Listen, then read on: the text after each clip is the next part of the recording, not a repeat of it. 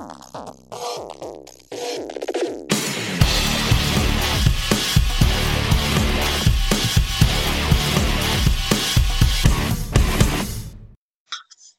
Fener Podcast'a hoş geldiniz. Mevzu Fener Podcast'te Fenerbahçe Denizli Spor maçı sonrası olmadığı bir programda Batuhan'la birlikteyiz. Batuhan hoş geldin.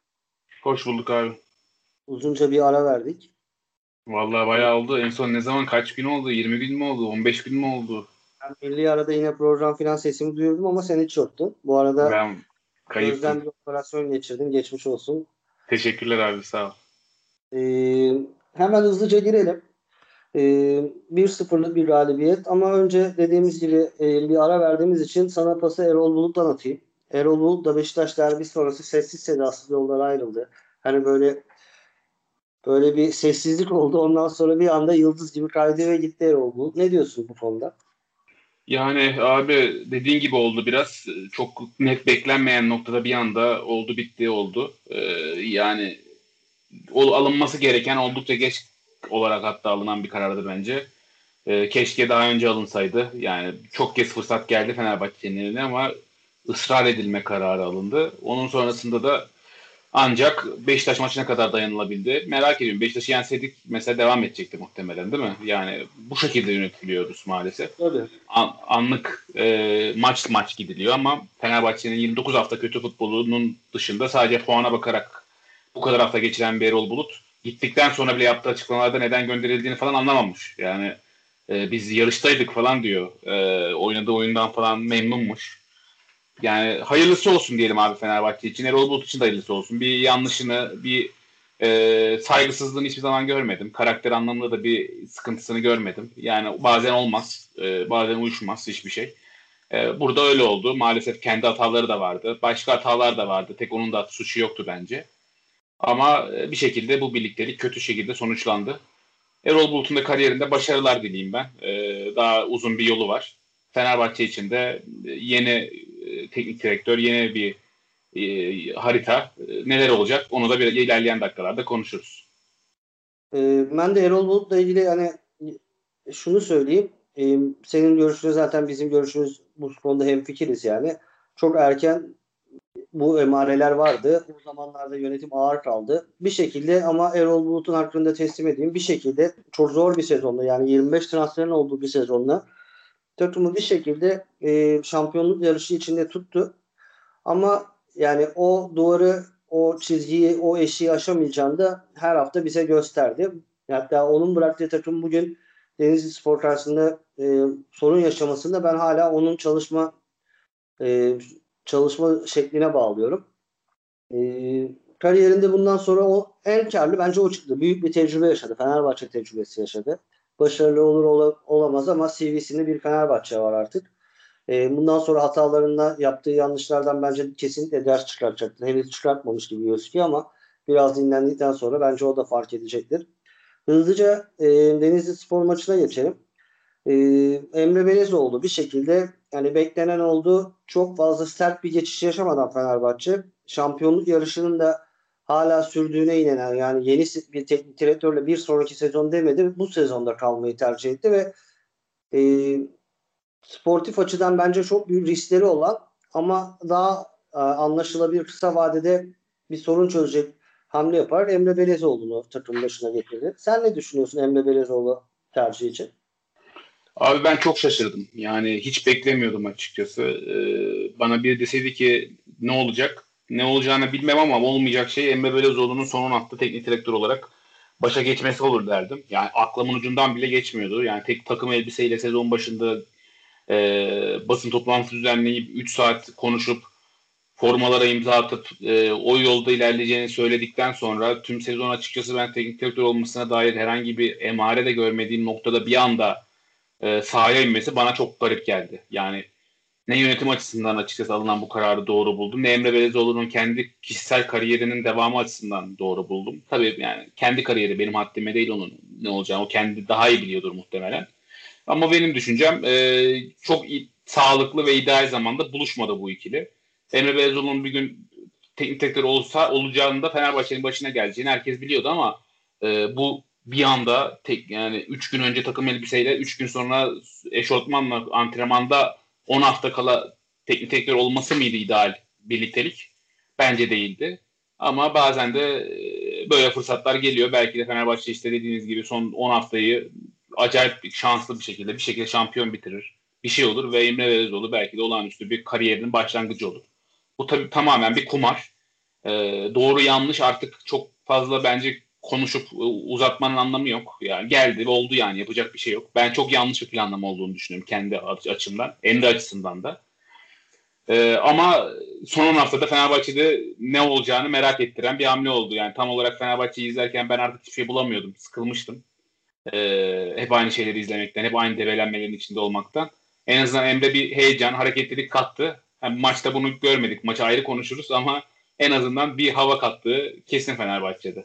Sen ne düşünüyorsun abi? Ben senin de düşüncelerini merak ediyorum. Ya o kadar çok konuşuldu ki yani yeni bir şey zaten evet, söyleyeceğim. Senin dediğin çok doğru yani. Bir zar attı Fenerbahçe. Ee, Emre'yi de ben çok istekli görmedim açıkçası. Yani bu görev ona biraz yukarıdan inme verildi. Emre sen yaparsın deyince o da hani diretmeyip tamam diyor. Çünkü Fener teknik direktörlük hayali olduğunu ilk imza töreninden beri biliyoruz. Zaten bunu açık açık her seferinde söylüyor. Fenerbahçe bir zar attı. Ee, zar atınca da işte çok fazla düşünemiyorsun. Ne tarafa düşeceği belli değil yani. Zar ne gelirse kaderini o belirleyecek. Ee, şanslı bir başlangıç yaptı. Teknik direktör olarak sahaya çıkacağı ilk haftada iki rakibi birden puan kaybetti. Zaten şunu söyleyip geçmek lazım. Yani Emre Belezoğlu bir sezon bir sezonda Fenerbahçe futbolcusu bir yıl içinde Fenerbahçe futbolculuğundan sportif direktörlüğe geçti. Oradan da teknik teknik sorumlu oldu. Yani bir senede bu üç görevi birden alıp da başarılı çıkan bir antrenör, antrenörlük yani futbolcu kariyeri ben bilmiyorum. Allah yardımcısı olsun. Çünkü hani bazı gerçekler var ya hani sezona 20 transferle başlayıp şampiyon olabilen takım da futbol tarihinde yok.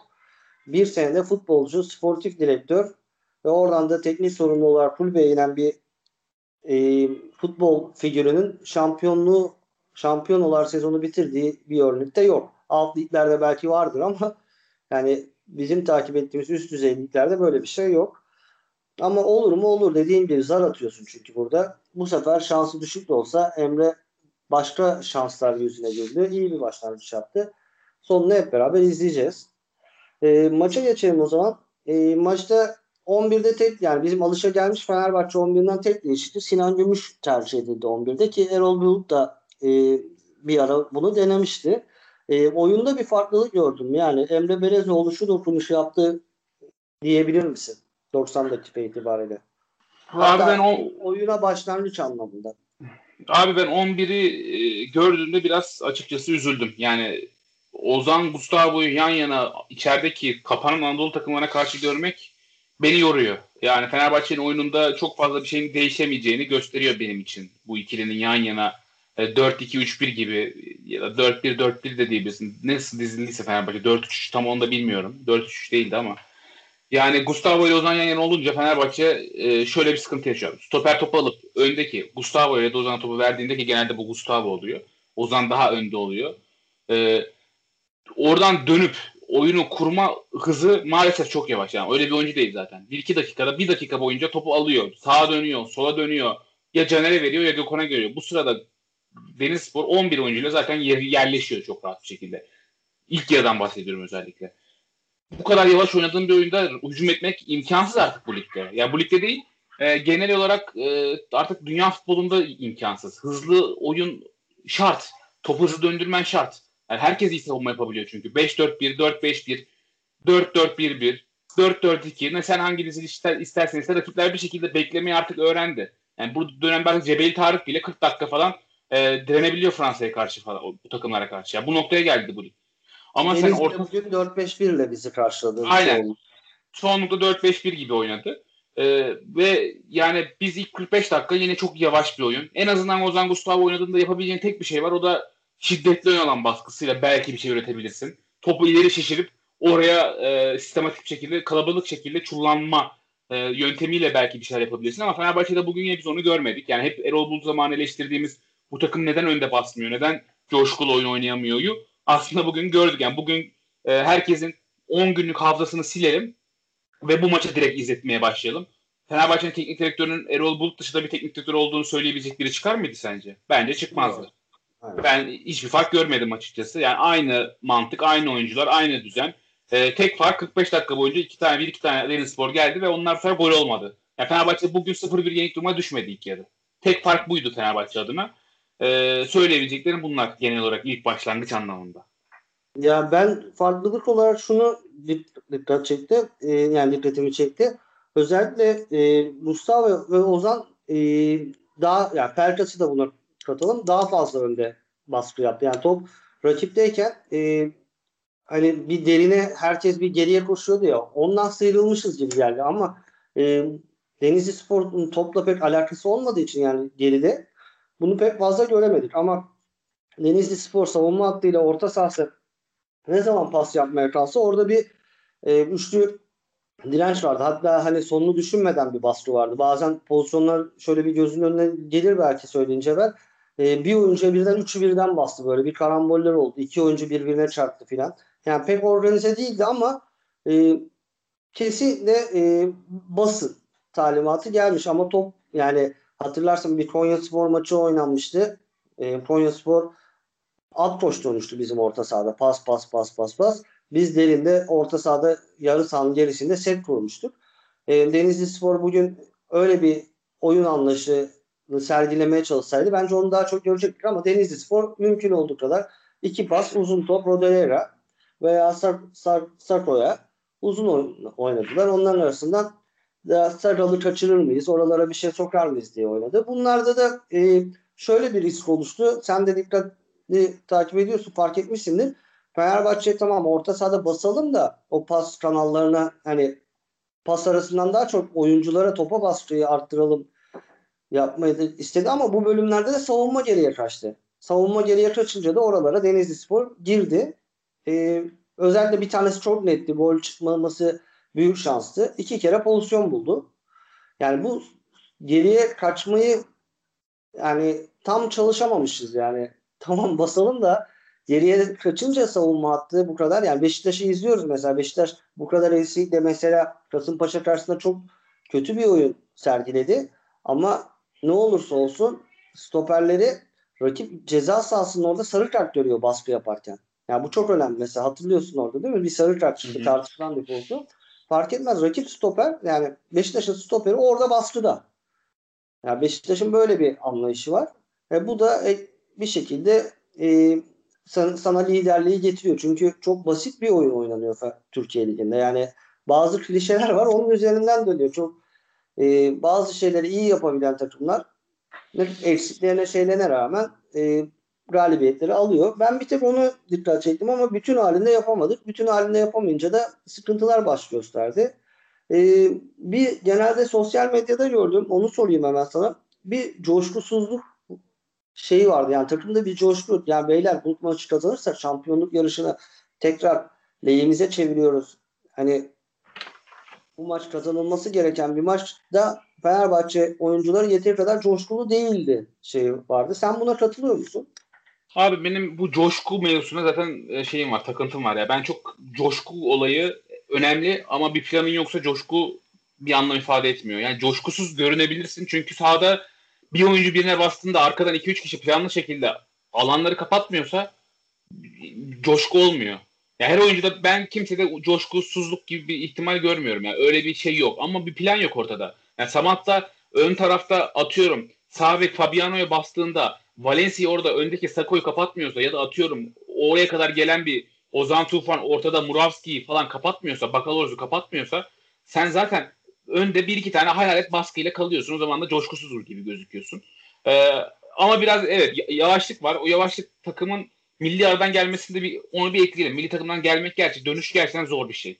Yani bizim takımda da e, Zalai olsun, Caner olsun, Ozan olsun, e, Pelkas olsun milli takımlarına giden oyunculardı e, ne olur buna 3 maç yaptılar. Yani bayağı yoğun bir fikstürden geldiler buraya. Sürekli bir seyahatten geldiler. E, kolay değil. E, onun da bence ciddi bir payı vardı. E, Birçok birkaç futbolcumuz da koronavirüsten döndüğü için zaten oynayamadılar. Mert Hakan ve İrfan bir iki antrenmanla geldiği için onlar da değerlendiremedi. E, Ozan Tufan belki oynamayacaktı bugün ilk 11'de. Çünkü Avrupa'da birçok maç izledim ben. Mesela Liverpool'u çok yakından takip ediyorum abi biliyorsun. E mesela Wijnaldum her maç ilk 11 oynar ama son maç senin çok kritik bir Arsenal maçında oynamadı. Çünkü Hollanda ile 3 maç yapıp geldiği için hoca onu oynatmadı. Mesela Milner oynattı. Ee, yani bugün biz de belki de bunu Ozan Tufan üzerinden yapabilirdik ama yedeklerimizin de hazır olmaması onu yapmamızı engelledi. Yani ilk 45 dakikayı konuştuğumuzda evet biraz ağırlık vardı ama ikinci yarı başlangıcına geleyim ben istersen abi. Ee, belli ki içeride bir hızlanın hızlanın denmiş. Yani ben onu fark ettim. Taç atışında bile anlıyorsun bunu. Yani ilk yarı taç atışını bile biz bazen 10-15 saniyede kullanırken ikinci yarının başlangıcında Caner Erkin 3 saniyede falan taç atmaya çalışacak. Bir an önce topu oyuna sokma isteği vardı. Yani biz bu hız hırsı en azından coşku diyorsan sahada bunu plan olarak yansıtamıyorsan da en azından oyunun durduğu noktaları yava, hızla, hızlandırarak e, biraz oyunu hızlandırmaya çalışıp becerebilirsin. Yani bunu yapabilirsin. E, ikinci yarının başlangıcında öyle oldu. Özellikle bir 45-60 arası Fenerbahçe en azından daha hızlı pas yapmaya çalışan, oyunu durmasına çok izin vermeyen, müsaade etmeyen bir oyuna büründü ki ilk isabetli şutunda Fenerbahçe 48. dakikada Ozan Tufan'la ceza sahası dışından yaptı. Ya Denizli'yle oynuyoruz biz. Yani bugün kazandık. Ee, kazanmasak ne konuşurduk bilmiyorum ya. Kazanınca yine bunlar konuşulmuyor ama oyun olarak bugün Fenerbahçe'de gerçekten yine hiçbir şey yoktu abi. Yoktu yani. yani bir şey ne olacak yani Guardiola gelse bir günde bir şey yapamaz yani Emre'nin üstüne yapabileceğim bir eleştiri yok şu anda. Ama Fenerbahçeliler de yani bugün çıkıp çok acayip anlamlar yükleyecek bir durum yok. Bugün sadece Fenerbahçe gol yemeyen atan taraftı. Yani bunu Erol Bulut'un yönetiminde Gençler Birliği maçında biz 1-0 Gustavo'nun şutu offside olmasaydı biz o maçı da kazanacaktık. 1-0 öne geçseydik. Yani bunu söylemek lazım. Antalya'ya karşı da e, o Tisserand hatayı yapmasaydı 0-0 gitse 1-0 öne geçsek biz o maçı da kazanacaktık. Yani ondan dolayı bugünkü oyun sadece yenik duruma düşmedik. Öne geçen taraf Fenerbahçe'ydi ve kazandı. E, 45-60'da bir tık daha hareketli bir Fenerbahçe olarak gördük diyeyim sana.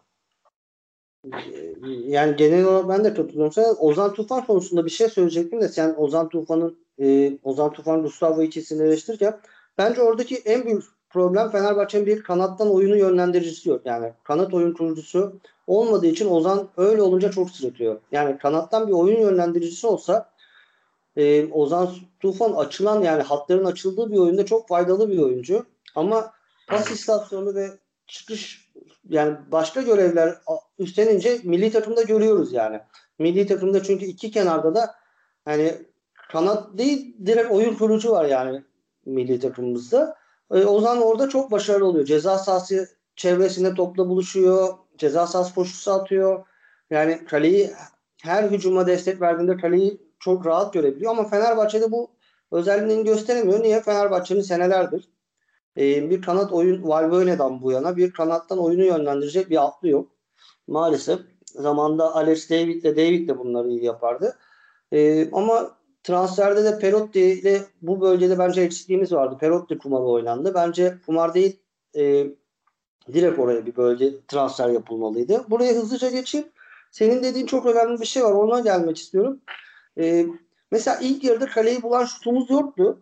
Ama ben gördüm ki ilk yarıda e, özellikle e, parıltılar halinde yani böyle saman alevi gibi olsa da Fenerbahçe bir anda rakip kaleye daha çabuk yani daha hızlı bir şekilde rakip kaleye inme hevesindeydi. Ama enteresan şut tercihleri geldi. Hatırlarsın e, Sinan'ın iki kere Sinan Gümüş'ün iki kere Valencia'nın bir kere e, Pelkas'ın bir kere e, çalım attı düştü ya orada Verkaç'a girebilirdi. Samat da hemen yanındaydı. Yani ama bu işte plansızlığa geliyor. Yani Fenerbahçe sezon başından beri golü nasıl atacağına dair hiçbir şey çalışmamış yani. Çok belli oluyor. Yani sen de görüyorsundur değil mi? Yani topu e, bir pozisyon oldu mesela hatırlarsan ikinci yarıda savunma oyuncusu direkt önüne bıraktı. E, böyle yani 2'ye 3'e 1 falan yakaladık. İrfan Can'la e, Osay Samuel aynı noktada birleştiler. Yani birisi ön, diğeri arka değil yani. İkisi de aynı noktadaydı. Ve pas ikisinin arasına geldi. Oradan bile gol çıkmadı. Yani bu biraz yani sezon başından beri Fenerbahçe ben bunu direkt Erol Bulut'a yazıyorum. Fenerbahçe nasıl gol atacağını oyuncuların hücumdaki rollerini kesinlikle çalışmamış ve paylaştırmamış. Yani mesela yan topları etkili kullanıyor sezon başından beri. Yan toplarda bir paylaşım var. Kimin nereye hareket edeceği var. E, kim ön direğe kim arka direğe koşacak var. Ama topu alıp yani topu kapsak bile rakip kaleye nasıl ineceğimize dair bir plan yok yani. Ozan Tufan indi biliyorsun. İki, Samat da indi iki kere çizgiye. Orada pas opsiyonu ceza sahası içinde yok. Oyuncuların öyle bir alışkanlığı yok. Bunu nasıl değerlendiriyorsun? Bilmiyorlar mı yani? Bu kadar üst düzey oyuncular çalış yani hazır bir plan olmayınca olmuyor galiba. Oyuncular ne kadar üst düzey olsa da. Aynen abi senin dediğin örnekler çok doğru yani. Bir Osay Samuel, bir Ozan Tufan içeri giriyor. İçeri bir bakıyorsun içeride iki tane Fenerbahçeli oyuncu var. Biri arka direkte uzayda. Bir tanesi e, ceza sahası dışında. Yani iki oyuncuyla ne yapabilirsin girdiğinde? Ee, yani evet olmuyor yani olmuyor. Bu oyunculara mı bağlanmalı? Ama bir anda olabilecek bir şey değil abi bu. Sene başında evet. bunun doğru bir yönetimi yapılamamış. Yani Beşiktaş'a bakıyorum. Ben Atiba ile Joseph bugün bizde oynasa ben diyorum ki Ozan Gustavo oynamaz diyorum. Yani Atiba ile Joseph de çok farklı profil oyuncular değil yani. Ama orada başka bir şey izleyebiliyorsun çünkü forvetleri var. Bir tane forvetleri var. O olmayınca neler olduğunu da gördük. Bir de Gezzal var. Sen diyorsun ya bir tane kanat Perotti. Onların Perotti'si var Gezzal. Ee, ki Perotti ondan daha iyi bir oyuncu bence. Bir de üstüne forvetleri var o bakar. Yani tam aslında senin demek istediğin şeyi Beşiktaş'ta o iki oyuncu yapıyor. O iki oyuncu olmadığında Kasımpaşa maçında gördüğümüz Beşiktaş e, Fenerbahçe'nin 29-30 haftada gördüğümüzden bir farkı yoktu. Yani bir iki oyuncu dediğimiz bu iki oyuncu e, oyunun profilini değiştirebilecek nitelikte oyuncular. Ve Fenerbahçe'de maalesef bunun eksikliği bir tane domine eden kanat oyuncusu e, bir tane de iyi bir forvetin olmaması maalesef çok oyunu etkiliyor abi. Bu hoca yani bugün Abubakar al Fenerbahçe'ye koy. E, Erol Bulut bence çok iyi bir hoca gibi görünebilirdi. Aynı performans sergileseydi. Bugün Samatta'yı alıp Beşiktaş'a koy. Belki Sergen şu an yoktu. Ya bu gerçekten bu kadar basit mi diyeceksin? Ama bazen bu kadar basit yani. Bir oyuncu çok bir şey çok etkiliyor abi. Bugün Samatta'yı gol attı ama yani ne yap Samatta ne yaptı abi bugün? Top tutamıyor abi ayağında. Sen o zaman hiçbir şey yapamıyorsun. Güç yok. Top tutup gidebilme yok. Kanatlarında Valencia'nın olduğu bir kanat. Valencia bak yine fena oynamıyor. Yani gol kaçırdı vesaire ama bir kanadında daha iyi bir oyuncu olsa Valencia daha da değer kazanacak. Evet, diğer evet. kanadın diğer çünkü senin tüm odak konsantrasyonu şu an Valencia'da rakiplerin. Çünkü diğer kanatta zaten bir şey işlemiyor. Ama senin diğer kanadında iyi bir oyuncu olsa o zaman Valencia Larin'in yaptığını belki de Valencia yapacaktı. Beşiktaş'tan örnek veriyorum sürekli. Çünkü lider Beşiktaş. Ha bunlar Maalesef doğru bu eksiklik.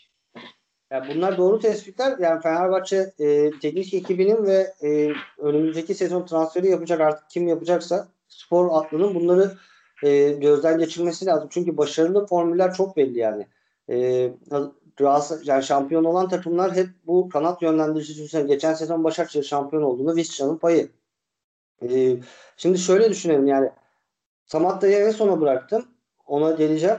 Ee, bugün mesela Valencia topu solda aldığında e, tek opsiyonu içeriye çekip kaleyi vurmak. Bunda başarılı bir oyuncu. Ama e, Valencia oradaki bekle veya stoperle kaç kez birebir oluyor? Beşiktaş'ta öyle değil. Mesela Beşiktaş'ta Abubakar geldiğinde Larin arkaya bir koşu atıyor. Yani Borkar gelin, gel, derine gelip pas aldığında Larin arkaya gidiyor. Yani ceza içeriye çektiğinde arka direkte Larin'i bulacağını biliyor. Yani alışkanlıkları üzerinden döndürüyor. Yani Atiba'nın half space'lere koşu yapacağını Beşiktaşlar biliyor. Orada topla buluşturuyorlar. Yani tamam oyuncu performansları doğru, etkili. Oyuncu kaliteleri etkili yani. O, elindeki oyuncuyu malzemeye göre oyun planı çıkartıyorsun. Ama mesela gördük ki Larin forvet oynadığında ya gerçekten e, Süper Lig'deki e, en iyi 5-6 forvet, en iyi 10 forvet arasında çok zor girer bence Larin.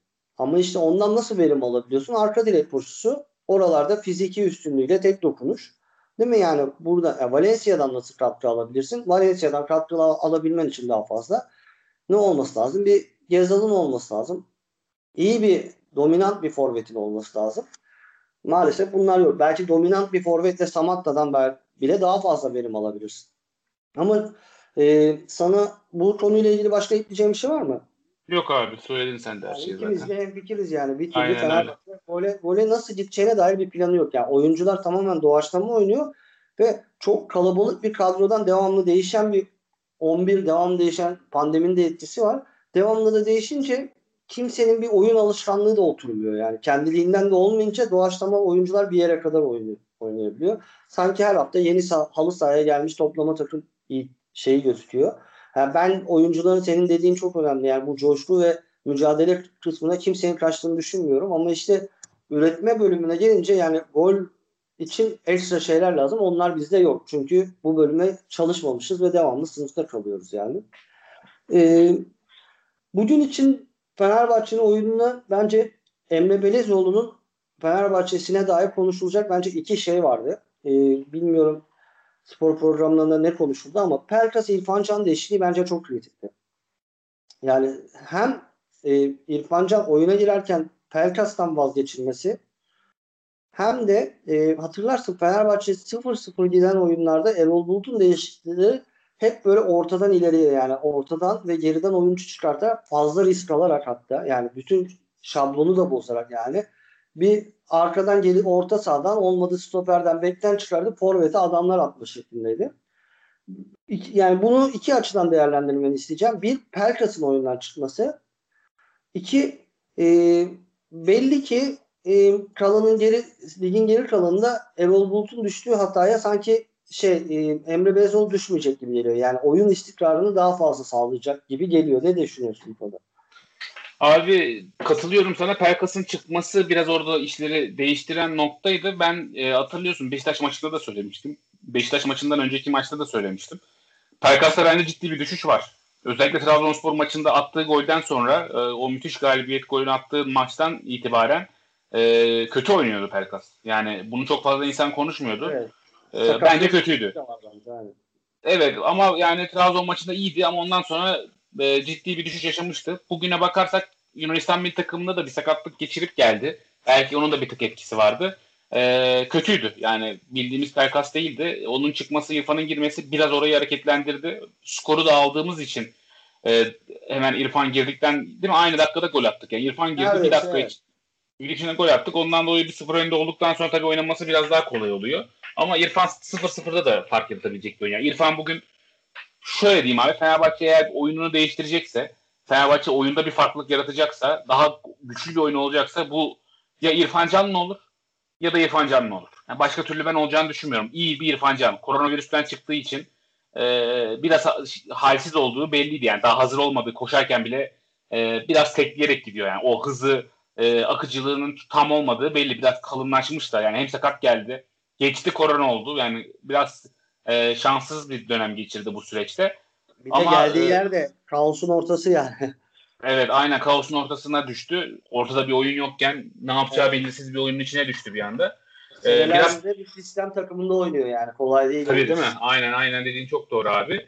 Ee, ama farkını girdiğinde de gösteriyor. Yani birkaç hareketi, çalımı, pası, geçişi, e, iptal edilen golü, vuruşu ne olursa olsun çarpsa da oralarda olması. E, yani İrfan Can bence fark getirecek Fenerbahçe'ye. Perkas'ın da iyi bir durumda olsa Perkas, İrfan, Gustavo vesaire gibi üçgenler ben hayal ediyorum ama bir türlü onu biz kuramadık bu zamana kadar.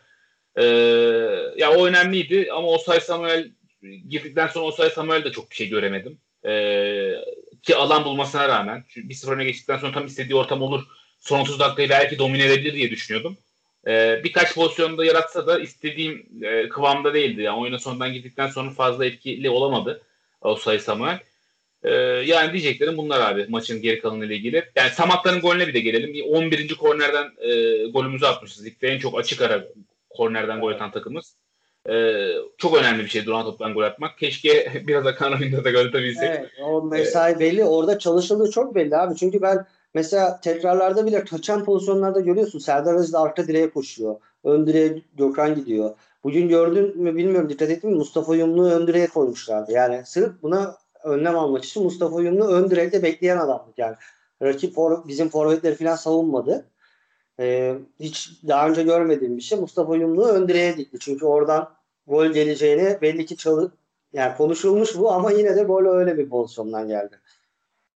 Aynen, aynen öyle abi. E, golden sonra da biraz gol sonrasında konuşacak olursak ee, ya en azından 64'ten sonra biz hiç pozisyon vermedik rakibe. Değil mi? Sıfır. Evet. Hatırlıyor musun abi? Var mı benim yok, ben yok. kaçırdığım bir şey? Serdar Aziz'in riskli bir geri pası var. Orada heyecanlandı. Aynen. Aynen. Ama yani böyle rakibin şutu daha iyi diyebildiğimiz pozisyonu yok. O değerli. Ne olursa olsun öne geçmişsin. Psikolojik olarak bazı noktalarda hatta önde basmaya çalıştığımızı da gördüm. Yani 70'ten evet, 80'den topu, sonra topu gömülmedik çok fazla. Yani. Aynen. Topu evet. Erol Bulut zamandaki kadar çok bırakmadık ya. Topu almaya çalıştık. Aynen bu orada ben bir Emre Belezoğlu'dan ne gördüm diyorsan en azından o 1-0'dan sonra önde basmaya çalışan bir Fenerbahçe'yi gördüm. Çok gömülmedik dediğin gibi. Topu bırakmaya çalışmadık.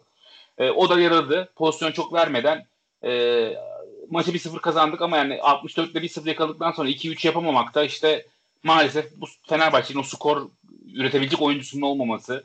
Yani 4-5 golden, 6 golden, 7 golden fazla atan oyuncumuz yok abi. 30 hafta bitti ya. Olabilecek bir şey mi bu? Biz ikinciyiz. Ama bak yani orada bile yani Fark ediyorsun değil mi yani plansızlığı? Ben sana söyledim ya yani Evet, soldan aynen öyle abi. Samat, e, Samat da topu getirdi.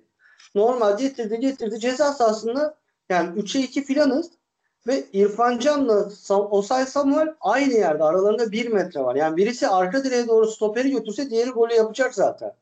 Hatta İrfan galiba Osay'dan o koşuyu bekledi. Top ona gelmeyince çok sinirlendi. Aynen. Peşinden golü attı ama offside diye verilmedi. O korner dönüşü golü attı. Ee, Emre Belezoğlu dönemine dair başka bir şey söyleyecek misin? Araya girdim ama. Yok abi başka söyleyecek bir şeyim yok ya maçla ilgili. İstiyorsan senin söyleyeceklerini söyle ben Emre Belezoğlu'nun birkaç açıklamasını söyleyeyim sana en son olarak. sorun daha var sana. Samat da Evet. ısrar. Sen sen hep görmek istiyordun ama çok belli oldu ki bugün Emre Belezoğlu Samat'la da ısrar edecek. Çünkü işler dediğin gibi Samat da bugün e, golle buluşabileceği herhangi bir koşuda bile ben görmedim. Yani ceza sahası karambollerinden bi- bile hani bir baskı olduğu yerlerde Samat da oralarda bile yoktu. Ama bu kadar kötü performansa rağmen hiç çıkmayacağını gösterdi yani. Direkt oyunda tuttu hoca. Gol de korner sonrası geldi. Yine Denizli go- golünü attı. Ve görmüşsündür çıkarken herkes tek tek çok mutlu bir şekilde ona sarıldı yani. Onun da yüzünden belliydi bir rahatlama. Hatta golden sonra bana daha böyle şey geldi ayakları yere sağlamasa. Öyle. Ne diyorsun Emre Belezoğlu ve Samat'ta ısrarı devam edecek mi? Abi Emre'nin geldiği ilk gün e, benim arkadaşlarıma söylediğim şey şöyle sorayım. Sence doğru mu yani? En azından hani artık bundan sonra Samatta'yla devam yani. Oraya bir Valencia bir şey e, başka bir oyuncu falan girmeyecek. Sanırım Samat'ta devam edecek. Ya öyle gözüküyor. Ben de tahmin etsem senin dediğin gibi tahmin yapardım ki Emre geldiğinde de benim ilk düşüncem Samatta'nın kesin forvet olacağını, kesin kalan maçlarda oynayacağını düşünüyordum. Biraz açıklamalarından onun getirtmesi, e, Samatta'ya ekstra bir güven vermeye çalışacağını tahmin ediyordum. Ki golden sonra Samatta koşarak Emre'ye sarıldı değil mi? Oraya doğru gitti yani Emre'ye doğru Evet, gitti. evet kulübeye geldi yani. Aynen Emre'nin yanına gitti direkt hatta diye gördüm ben. Ee, yani Emre'nin özel olarak Samatta'nın üstüne düşecek kesin ama maalesef Samatta kopmuş yani. iyi değil abi. Yani bırak gol pozisyona girmeyi bazen öyle koşular yapıyor ki yaptığı koşular da yani hiç mantıklı koşular değil. Bazen pozisyonu engelleyecek koşular bile yaptığını gördüm ben maç içerisinde birkaç defa. Ama ne olursa olsun zor bir gol attı. Attığı gol de kolay bir kafa vuruşu değildi. Ee, gol önemlidir bir forvet için ve süreklilik çok önemlidir. Yani ben %100 oynaması gerektiğini düşünüyorum. Çünkü abi Tiam girdi 88'de. Belki ben takıntılıyım biraz ondan olacak ama yani 88'den sonra 95'e kadar birkaç tane top geldi ayağına. Gerçekten topla arası yani bu kadar e, kötü oyuncuyla oynayamayız abi. Fenerbahçe'sin sen. Yani bir tane pozisyon falan veriyorduk hatta. Kanatta bir topu aldı. Topu kontrol ederken 4 defa 5 defa falan dürtüyor topu. Yani benim çok haz etmediğim e, stilde bir oyuncu. Seveni vardır. Saygı duyuyorum. Belki daha çok pres yapıyordur, koşuyordur diyeceksiniz. Ben ona da çok fazla katılmıyorum ama e, kesinlikle kalan 10 haftada ne olursa olsun bassak da çıksak da Samatta'yla olması gerektiğini düşünüyorum. E, doğru bir karar olduğuna e, %100 de inanıyorum. Sen ne düşünüyorsun? Ben de aynen çünkü e, eğer ben biliyorsun yani Samatta konusunda e, en Samatta'nın eğer performansını artırılacaksa orada çift forvete dönülmesi gerektiğini savunuyorum. Ama belli ki Emre Belezoğlu da yani oyun sıkışmadığı sürece ikinci forveti oraya at- atmayacak. O da aynı Erol Bulut'la. Ya benim üçlü savunma filan falan onlar çok karışık. Oraya girersek çıkamayız. Yok abi yalan onları geç. Ama eğer böyle oynayacaksak Samatta'dan vazgeç, vazgeçmeyeceğiz. Çünkü e, ne oluyor biliyor musun? O kadar kaos var ki hücumda. Kimin nereye gideceği belli değil. Yani Valencia içeriye koş, topu içeriye çektiğinde kim nerede bilmiyorsun. Yani nereye gidecek Samatta o da bilmiyor. Kimse bilmiyor. Mesela Caner bir pas attı. Pelkas'la ikili bir paslaştılar. Pelkas'a verdi. Geri aldı. Tekte savunma arkasına attı. Şey Samatta'nın dünyadan haberi yok. Çünkü beklemiyor yani. O böyle bir şey çalışmamış. Bilmiyor yani. Hazır değil. Ürkek ama gol attıkça belki birkaç tane daha gol bulabilirse gerçekten eğer birkaç tane daha gol bulabilirse bize e, şampiyonluk yarışında şansımızı arttırır ama ısrarını ısrarının bu yönde olması lazım. O artık buradan geriye dönüşü. Bir de sen Pelkas konusunu açtığında formsuz dedin ya. Şimdi biz bir de kenardan oyun kurucu muhabbetini yaptık. Galiba Pelkas sol kenarda bize şimdi bana daha mantıklı geldi yani. Pelkas solda, İrfan Can ortada 10 numara. Samat'ta ve ters kanatta Valencia yani bugün e, Sinan'ın yerine e, 11'e İrfan Can'ı koyarak ve Valencia'nın devamlı forveti ikilediği bu, bu şey bana daha iyi geliyor. Yani Valencia'nın içeriye koşuları, Valencia'nın boşalttığı alana e, Ozan Tufan'ın girişi, orada bir kenarda oyun yönlendiricisi olması. Çünkü Pelkas'tan başka yapabilecek kimse aklıma gelmiyor kenarda. Ne diyorsun bu konuda? Şimdi aklıma geldi. Güzel fikir yani, değil mi? Aynen abi söylediğin şey şu an bana da dediğinde direkt çok mantıklı geldi açıkçası. Yani e, İrfan'ı da yer bulabilmek açısından e, İrfan Pelkas yaparsak hem pas oyununda da dikine daha ortadan delebileceğimiz oyuncuların olması evet yani kesinlikle esneklik katabilir. İrfan da biliyorsun sol kenar oynamışlığı var. Yani Başakşehir'de öyle kullandılar. Bizim de oyunumuz e, sola yatıyor. Yani programın sonuna geldiğimizde sana oradan da şey yapacağım bir e, şey yapmak istiyorum. Caner Erkin yani bugünkü 90 dakikayı konuşup da Caner Erkin'den bahsetmemek mümkün değil. Ben bugün e, hani aşırı devamlı orta deneyen bir Caner görmedim. Ama orta sayımız yüksekti. Bu Caner'e bağlı mıydı? Bence değildi. Caner e, mümkün olduğu kadar pas şey yaptı denedi. Şöyle bir şey söyleyeceğim e, sana. Biliyorsun yani bir büyük takım kapanan savunmayı açmak istiyorsa onu bir çalkalaması gerekir. Yani sağdan sola soldan sağa değil mi yani? Ve Aynen. iki bekini oyuna katması gerekir. Bu hani artık sene olmuş 2021 bunlar bilinen şeyler. Fenerbahçe'nin bugün e, Caner Erkin topu 121 kez buluşurken Gökhan Gönül 63 kez buluşmuş. Caner 120 63 pas yapmış. E, Gökhan Gönül 35. Caner'in 18 ortası var. Gökhan Gönül'ün bir ortası var. Ama Caner bugünkü ortalarında gayet başarılı yani. E, 18'de 18'de 7 mi öyle bir şeydi yani. Ve uzun pas, uzun pasları 8'de 5. Bunlar yüksek oranlar yani. Bir sol bek için. Yani bayağı bir gemi sola yatmış. Ne diyorsun yani? Abi yani Hatta Çok- sen söyledin o sahaya girdiğinde daha etkili olur diye düşündüm dedi. Çünkü ama oyun sağa dönmüyor. yani. Evet. Aynen. O yüzünü göremedik zaten Osay Samuel'in. Yani Caner bugün nasıldı? Bildiğimiz Caner gibiydi. Biraz daha belki paslarında e, birkaç kez kendini e, duraksattığını, geri çektiğini gördüm. Yani orta açmayı düşünmediği birkaç an oldu. E, böyle zorda kalmadıkça zorlama ortalar açmamaya çalıştı. E, iyiydi. Yani kötü bir oyun oynamadı. Yine ve sola yatmış bir Fenerbahçe vardı ama yani bu artık Fenerbahçe'nin ya bir başka planı yok ki. Yapabileceğiniz çok fazla bir şey yok. Yani Caner'in oradan e, derinlemesine gerek pası olsun gerek ortası olsun Fenerbahçe'nin buna ihtiyacı var. Yani yapacak çok fazla bir şey yok. E, abartmadığı müddetçe oyunun e, akıcılığını e, ket vurmadığı sürece e, denenebilecek bir şey zaten bu. E, bugün yine yani bi- bildiğimiz Caner Erkin vardı. Biraz daha dediğin gibi senin isabetliydi bugün. Daha isabetliydi. Biraz daha kontrollüydü. Korner'de de golün asistini de o yapmış oldu. Yani önemli bir performans yine de Caner'den aldığımızı düşünüyorum ben. Defansif anlamda da birkaç tane kritik müdahalesi oldu. Evet. Ee, orada da bir gedik vermedi. Ee, Bu arada bir şey ekleyeyim. Emre Söyle. Belezoğlu'nun da açıklamasını gördüm. Evet. O bölüm sendeydi. Samat'ta gördüğüm en iyi pro- profesyonel futbolculardan biri ve istediği ortamı yakaladığı zaman çok daha fazla gol atacak. Samat adına bugün gol atmasından dolayı çok mutluyum demiş. O da bir artık herhalde bizim daha az önce konuştuğumuz şeyin e, mesajını kendisi zaten vermiş yani. Kalan haftalarda e, Emre oynayacağı bariz gibi duruyor.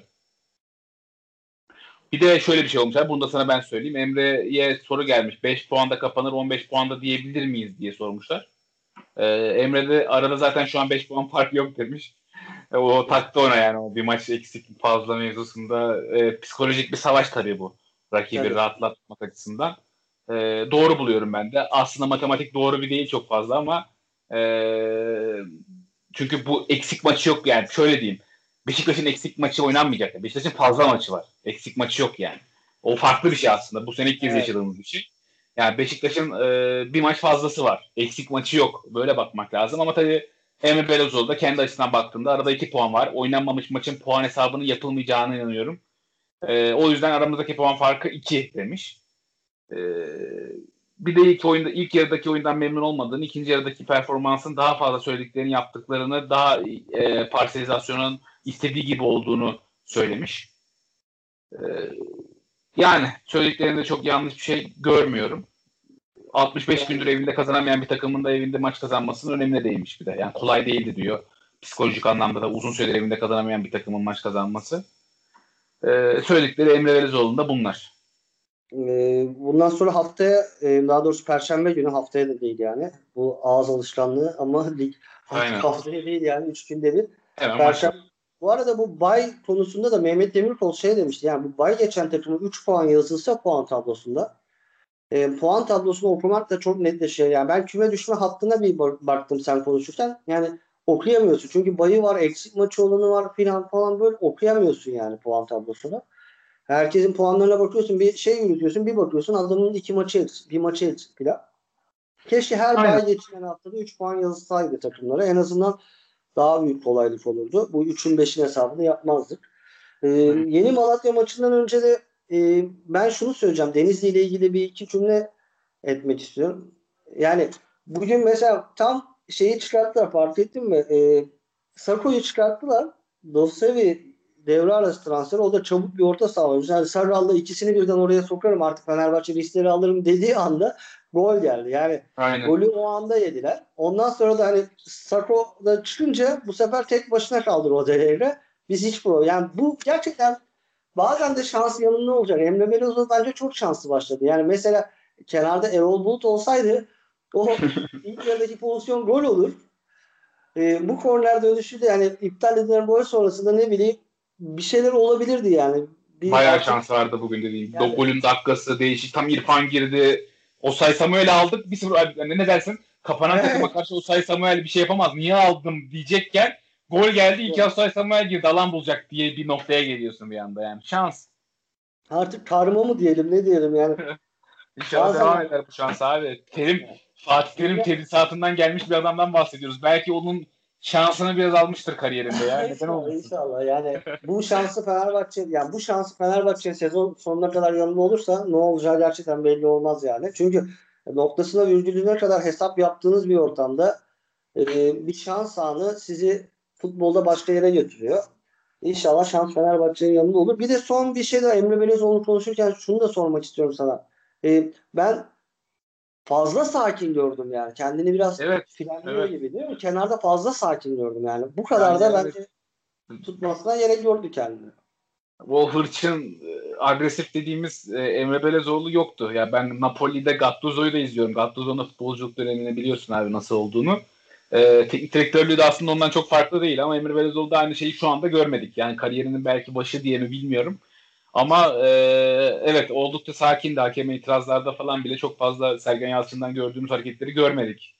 E, Emre Belezoğlu'ndan. Bana da olduğundan bir tık daha sakin geldi. Belki çok gergindi. Çok gergin olduğu için o kadar e, sakinlik vurdu. Onu bilemiyorum. O da olabilir evet. E, kapatmadan önce yeni Malatya maçı ile ilgili ne düşünüyorsun? Abi zor maç yani. Malatya Lig'de en son kazandığında Ocak ayıymış yani. Daha az önce baktım. Ee, Malatya 11 ya da 12 maçtır kazanamıyormuş. Bu sana hangi takımı hatırlattı? Şey Bana, mi? Gençler mi? Genç, evet. Gençler Birliği'ni hatırlattı. En ee, son 3, 4, 5, 6, 7, 8, 20 9, Ocak'ta Hatay'ı 2-1 yenmişler.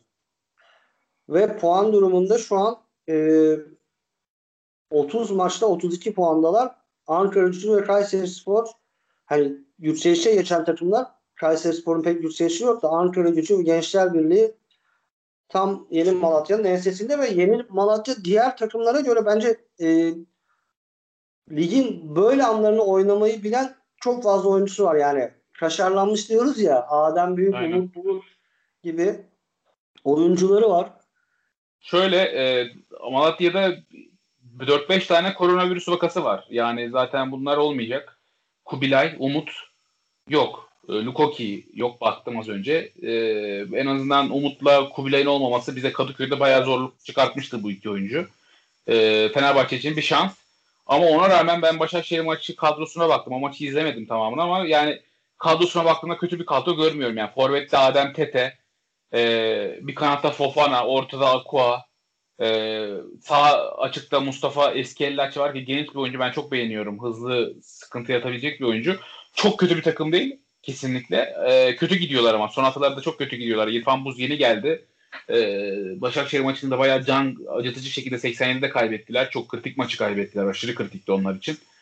E, yani Fenerbahçe'nin için maçına kolay demek mümkün değil. Çünkü ortada oynanan güçlü bir oyun yok. Ama ligde hiçbir takım için işte Beşiktaş gitti Kasımpaşa'yı kaybetti. E, ne olacağını bilmiyoruz. E, ama çok bence ligin kilit haftalarından biri. En Beşiktaş'ın Alanya maçı. hem Fenerbahçe'nin e, Malatya maçı bence iki takım açısından hem de Galatasaray bay geçtiği haftada Beşiktaş'la Fenerbahçe'nin yapacaklarına baktığımızda e, son 6-7 haftanın rengini net olarak belli edecek bence bu iki karşılaşma. Beşiktaş'ın Alanya maçı da en az Fenerbahçe Malatya maçı kadar kritik ve önemli. Bence de Beşiktaş'ın yeni Abu Bakar'ın yokluğunda çok kritik bir skor çıkacaklar.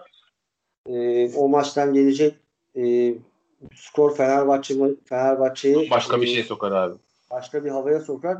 Benim yeni Malatya ile ilgili şöyle bir sıkıntım var. E, bugün de mesela Denizli zaman zaman istediğinde özellikle ilk yarıda tempoyu öldürebildi. E, Fenerbahçe'nin direnmesi lazım ve maçın hakeminin çok önemli olacağını düşünüyorum. Neden? Çünkü yeni Malatya'nın e, oynamaya pek niyeti yok Batuhan. Başakşehir maçında da öyleydi. Yani ben izlemedim abi. Skor, skor 1-1 oldu. Ben ikinci yeri izledim. Skor 1-1 ya yani. Nasıl yerlerdeler? Yani kalkmaya niyetleri yok yani. Yani bir puan çok kritikti onlar için abi. O maçta çok kritikti ki bizim maçta da bir puana çok hayır demeyeceklerdir. Şey, aynı Galatasaray maçı kötü zeminde hatırlıyorsam o maçı da izlemiştik. O zaman tabii e, yeni Malatya'nın hocası falan farklıydı. Ama yine fark etmiyor. Yani tempoyu, oyunu inanılmaz durduruyorlar yani. Çünkü bir puanı hedefliyorlar. Zaten e, hala bu Ocak'tan beri maç kazanamamayı da hala küme düşme hattında olmamaların sebebi de oradan çıkarttılar beraberlikler. Yani birinci planları beraberlik. Bir puan, bir puan, bir puan. 30 haftada bir 10 puan çıkarsam 42'de küme düşmem hesabındalar. Fenerbahçe'nin tempoyu e, yaşlı ve dinamik bir takım değiller. Tempoyu yukarı çekmemiz lazım. Yani mesela bugün Cüneyt Çakır'a da bir laf etmeden bitirmeyelim programı. Bu kadar çok ucuz faallere ayağa basmalar hiçbirine sarı kart göstermedi. Fark ettin mi? Hiçbirine sarı kart göstermedi ama en ufak ikili mücadelede de oyunu devam ettirmedi. Kesinlikle Zaten MHK'den abi e, MHK'dan şey geldi onlara, onlara hakemlere. Her basmaya kart vermeyin talimatı geçen açıklandı da hatta. E, pozisyona göre bakın. Çünkü bir ara şey çıktı artık. Cılka çıktı. Hatırlıyorsan 10 saniyede 3 tane sarı kart falan çıkmıştı bizim bir maçta. Evet, Hangi maçta hatırlamıyorum. Antalya maçı mıydı? Gençler maçı mıydı? içeride biri bastı sarı verdi. Biri bastı sarı verdi. Başkası bastı sarı verdi. E, o kapandı. Bir de üstüne oyuncuların şu abi beni en çok bu sene rahatsız eden şeylerden biri yüzde temasta oyuncuların kendini hemen yere atması çığlıklar içerisinde. Yani bu bu artık kontrol edilmeyecek bir noktaya geldi ama hakemler biraz biraz bunları vermemeye başladı ben dikkat ediyorum birkaç haftadır. Ee, hakem oyuncular çığlık atıp batsa bile vermedi. Bugün de vermedi ki faul olabilirdi bugünkü pozisyon ama yani, yani öyle Aynen. Bu, bunları vermedi ama yani iki omuz omuza mücadele. Evet bir, çok basit fauller yani birkaç tanesini şimdi bir tanesini iki tanesi üst üste çalınca kalan 90 dakikada hepsini çalmak zorunda kalıyorsun. Yani Fenerbahçe lehine aleyhine diye konuşmuyorum. Fenerbahçe aleyhine de olsa hakem birkaç tanesini vermese bize faali oyunda oyunun şiddeti de yükselecek. Oyunun ruhu da yukarıya çıkacak. Oyunun temposu da artacak. Fenerbahçeli oyuncuları da daha sert girecek. Yani sertliğin dozajını ayarlamak lazım ama her pozisyonda faalde çalınmaz yani. Cüneyt Çakır bugün sıfır risk. Bak sıfır risk.